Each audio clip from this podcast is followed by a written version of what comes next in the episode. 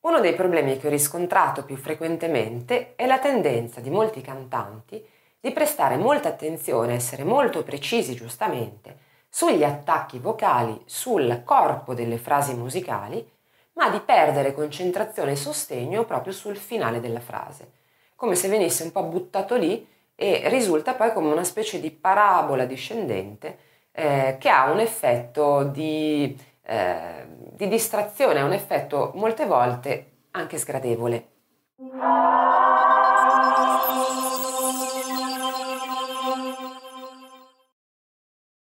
L'effetto di cui sto parlando è una sorta di parabola discendente sul finale di frasi, di parole all'interno di una canzone che suona più o meno così. come un richiamo eh, dalla foresta. Ti faccio un esempio nella pratica, eh, cantando un pezzettino di una canzone di Mina, per esempio, utilizzando sempre questo tipo di atteggiamento vocale. Con te dovrò combattere, non ti si può pigliare come sei. I tuoi difetti sono talmente tanti che nemmeno tu li sai. In questo caso ho utilizzato praticamente su ogni chiusura, fatta eccezione per la prima dove in effetti era meno accentuato, ma non volontariamente, ho usato appunto in tutte le chiusure questa parabola discendente, che diventa monotona. Questo applicato poi su ogni brano, cioè avere sempre questo tipo di atteggiamento eh, diventa un vizio che può mh, essere in qualche modo limitante nell'interpretazione di un cantante, perché diventa qualcosa che uno fa in maniera automatica, ma senza la reale consapevolezza di quello che sta facendo e dell'effetto che ne risulta, che è appunto un effetto di monotonia se ripetuto e se perpetrato nel tempo. Quindi il suggerimento che ti do è quello assolutamente di dare peso a ogni singola nota di quella frase e ogni singolo punto di quella vocale e di quella nota,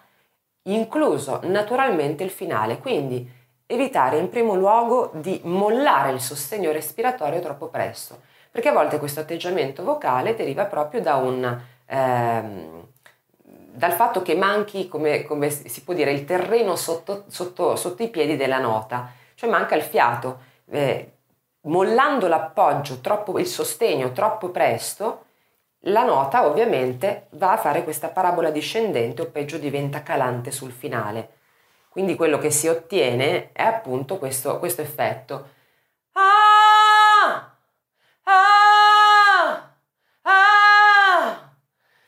E si ha di solito l'effetto anche molto arioso sul termine della frase, in genere appunto quando si stacca il sostegno respiratorio troppo presto non pensare quando stai cantando una frase già alla frase successiva. Quindi eh, molte volte si innesca questo meccanismo eh, un po' viziato per cui eh, nella preoccupazione di cantare bene l'attacco successivo o di avere in mente quello che bisogna fare subito dopo, si perde appunto concentrazione proprio sul finale della frase, si affretta di prendere aria, si affretta di eh, concentrarsi sulla nota successiva, sulla frase successiva nella musica bisogna vivere con grande attenzione il momento. È vero che ci sono spazi all'interno di una canzone in cui c'è modo di pensare a quello che si sta per fare immediatamente dopo, ma proprio perché c'è lo spazio musicale per farlo, perché c'è un silenzio, perché c'è una parte strumentale, eh, qualsiasi cosa sia, ma quando si canta un brano dove ci sono ovviamente una serie di frasi legate tra di loro in maniera abbastanza serrata, non si può eh, pensare sempre al passo successivo, piuttosto essere ben concentrati su quello che si sta facendo perché solo in questo modo si riuscirà a mantenere una continuità ed avere poi facilità nel mantenere collegate tutte le frasi e nel farle anche con maggiore semplicità, facilità appunto. È come se fosse un intero discorso una canzone, quindi eh, normalmente ci si concentra appunto su quello che è il pensiero del momento e da lì scaturiscono tutti gli altri pensieri, tutte le altre osservazioni, discorsi e parole. In una canzone è esattamente la stessa cosa. Quindi ricordati che uno degli elementi più importanti per ogni cantante è quello di avere sempre il totale controllo su quello che si sta facendo, sulla propria voce ovviamente. Quindi tutto ciò che si fa con la voce non deve essere casuale, deve essere qualcosa che eh, è venuto fuori per sbaglio, ma qualcosa che noi abbiamo deciso di fare in quel modo per uno scopo preciso, normalmente espressivo.